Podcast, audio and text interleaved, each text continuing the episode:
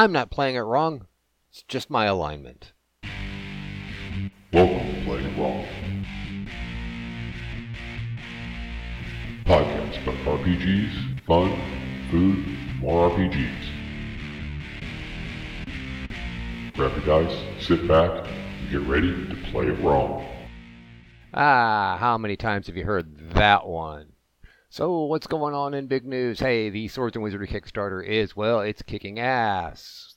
As of this recording, just topped sixty grand. And yes, I have no financial um, stake in this other than I want more damn stretch goals. So, uh, check out the uh, link in the show notes. And hey, go ahead, give it a look. And oh, speaking of Kickstarters, the Zine Quest number two is kicking off. And well, no, like I said, I did not do it because I'm doing my own zine thing. I've got a couple other projects I'm doing. But there's two that have really got my eye on. One is uh, Tim Short's uh, Kickstarter for uh, A K A Gothridge Manor. His zine is called Hunters in Death, and it is going to be a little uh, hex crawl. That's the word I'm looking for. And the other one I'm looking forward to is the one from Planet X Games called The Phylactery, which seems like it's going to be chock full of old school gaming goodness because we need more old-school gaming goodness. Um, and like I said, those links are going to be in the show notes and on the blog post that accompanies this po- episode, since I've been putting the podcast on the blog, so you can just stream it there without having to go to that, that or some other uh, source to subscribe. But hey, I enjoy it if you subscribe. It makes it easier for you, too, because every time a new episode comes up, it's going to pop up in your little feed. There's a little hiccup there in the audio a couple seconds ago. That's because we had to take a quick break, because apparently there is some major sports event going on. All I know is there's some really good commercials going to be coming on tonight. And we are hitting the food hard and heavy today at the old casa. What are we doing? Well, let's see. We got some beef ribs. I know we used to do pork ribs, but beef ribs on the smoker. We're going to do some fried wontons in the air fryer, of course. And we're going to do some wings and some chips and queso and beer. Lots and lots of beer. That's why I'm recording this before the beer starts. So what's this episode about? Uh, well, it's about some pet peeves. So it's, I figured it's time that I do uh, a little bit of angry rants here this time. I'm going to like talk about three pet peeves. One is, well, sort of industry or specifically drive-through. The other two are in gaming. Let's talk with the industry. We're talking especially, especially, that's not even a word. We're talking specifically, sorry, about drive-through R P G. And it's not really drive-through's fault. But there are some publishers, you may know who you are, and I'm calling you out. I'm not going to sit there and list names. But damn it, categorize your products correctly. As a customer, if I'm searching, and eighteen million things come up that aren't within the actual search parameters, but somebody stuck it in that category. I know that old school is really kind of a gray area, what's old school or not. But what's a core book and what's not a core book is obviously big difference. And like five E is not old school and vice versa. So please, publishers, do your customers a favor. You may get a few extra s- sales now and then, but you also may annoy some people. So please just categorize your stuff correctly. Thank you. This has been a public service announcement. Now on to the gaming pet peeves. I have two pet peeves. And this may not be popular with some folks. I blogged about one of them a long time ago and a lot of people went, ugh. One of them is I hate crafting. This was really big in third edition of player characters making potions, making magic items, and making stuff. It's just me, but god damn it, you're adventurers, not shopkeepers. You're not opening a factory, you're not opening a business, you're out there to adventure. That's kind of in my idea what the game is about, is the adventuring, not establishing a business. Even if you're heavily into doing a story, an epic saga, all right, we're going to stop for two weeks while the magic user can make some potions, or he, like, buffs up the fighter sword. No. Just buy her stuff or find the stuff. That's... Don't. Which moves you on to the other one is domain play. Now, some people love domain play. I don't mind domain play when that's the idea of the game, especially if we look at something like Pendragon, where that's the whole idea, dynastic, and domain, and everything else. You start off as, but if you start off as a first level adventure, and some of the old games really did this, where, okay, you're ninth level, you get a keep. No, screw that. If you want to keep, get the money, build a keep. Just don't get one. Just don't get a Thieves Guild. Don't get hirelings. Don't, no, no. Just build these things. And in my opinion, once again, you're adventurers, not bureaucrats. So go out there and freaking adventure. Don't worry about taxes and levies and all other crap. It's a fun adventure. Once again, it takes away from what I feel is the more fun part of the game and sticks you into, well, a couple hours of accounting, which is so exciting. If there are any accountants listening, I'm sorry, but really, I had a really hard time getting through that class in college, and it was, oh, it might be useful, but it was still accounting, so sorry about that. So I know this episode's going to be a little short because, one, I'm tending the fire and make sure the ribs don't, like, well, make sure the ribs stay all nice and juicy and ribby. And herding the dogs. And I've got a couple blog posts I got to get done. And I have a very important blog post to go up on the Patreon, which is patreon.com forward slash they might be gazebos. I'll say that much slower at the end, okay?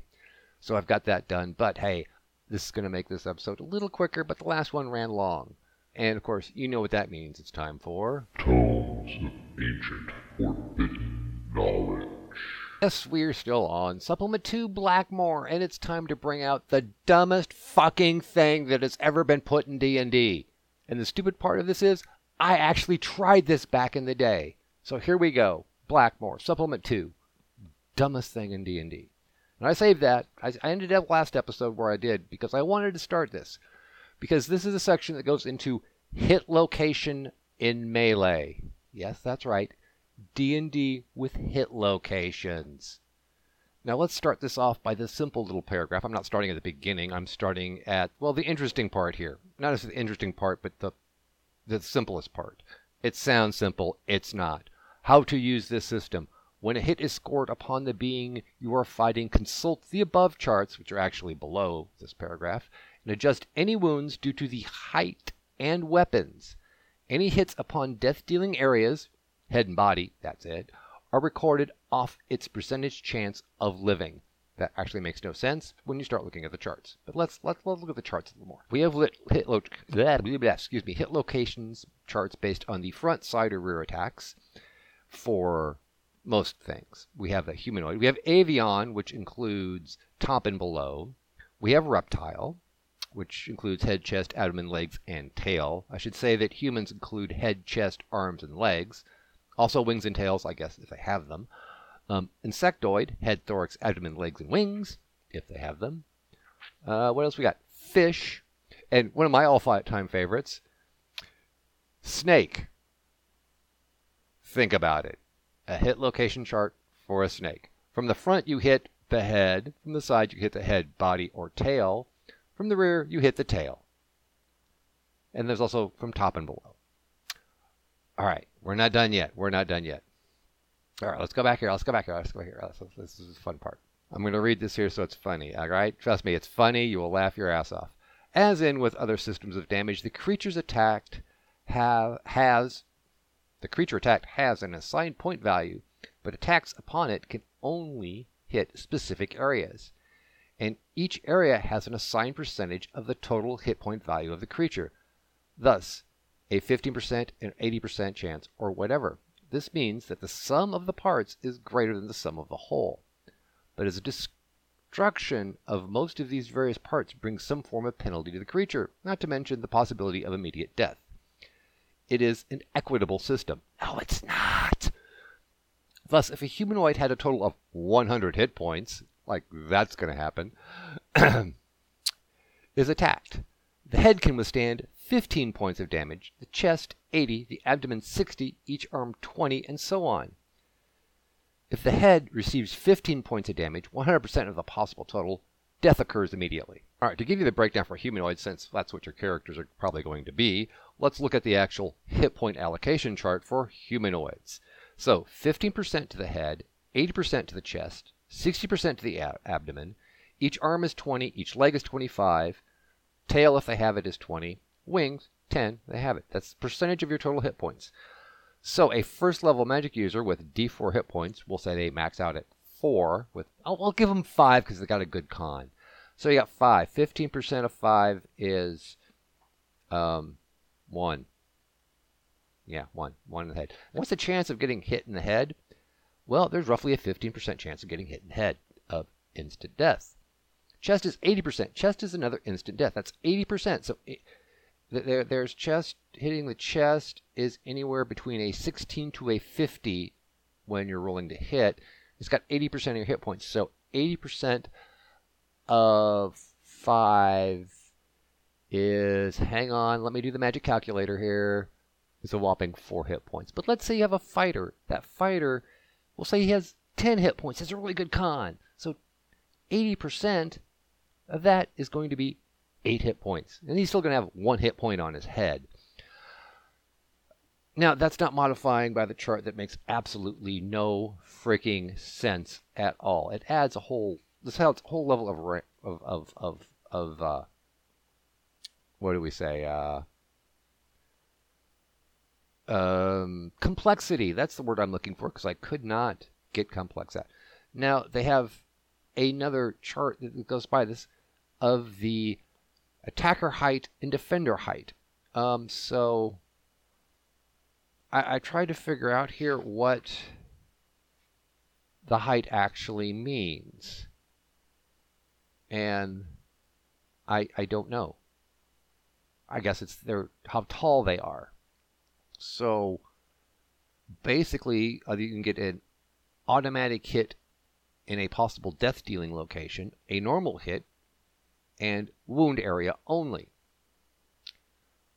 Okay, and there's a no chance for death-dealing, which is basically if you're really, really short and you're attacking something really, really tall, so a halfling attacking a giant, you're only going to attack its legs. But then again, we get into weapon length. The length of a weapon can matter greatly when you are engaging someone in combat who is larger or smaller than you are. These persons smaller in stature but using a weapon that equals the height of the creature or person he is combating have nothing subtracted from the hit die roll due to the lack of size. Wait a minute. According to this, a halfling fighting a storm giant can use a weapon as long as a storm giant is tall. Let me read it. In smaller stature, but using a weapon that equals the height of the creature. Yeah, that's that's pretty much what it says. Um, example, a man standing five feet with a four foot long spear approaches a giant nine feet in height. It's on the table, blah, blah, blah, blah, blah, cross examine. Okay, yeah, so like I said, this is a cumbersome system. And still, your total hit points mean you're dead. It just adds an extra chance to die with fewer hit points, especially if you get that headshot, if you get that chest shot. It just gives you a higher chance to die and some extra rolling, and really serves no frickin' purpose. And since this has been such a, what do we want to call it, a negative episode, we're going to save uh, the uh, new monsters for next episode. So with that, I will bid you adieu. Please go ahead, follow the blog at they might be gazebos dot blog. If you like this episode, guess what? You can help out. It's on Anchor F M. You can subscribe on Anchor for as little as ninety-nine cents a month. If you want extra swag and gaming stuff, hey, there's a big announcement coming on the Patreon soon. Please go to patreon.com forward slash they might be gazebos. Find us on Facebook. Hey, just search They Might Be Gazebos. It's that, that that's simple. So with that, I want to thank you for listening. Roll dice, kill monsters, take their stuff, and have fun.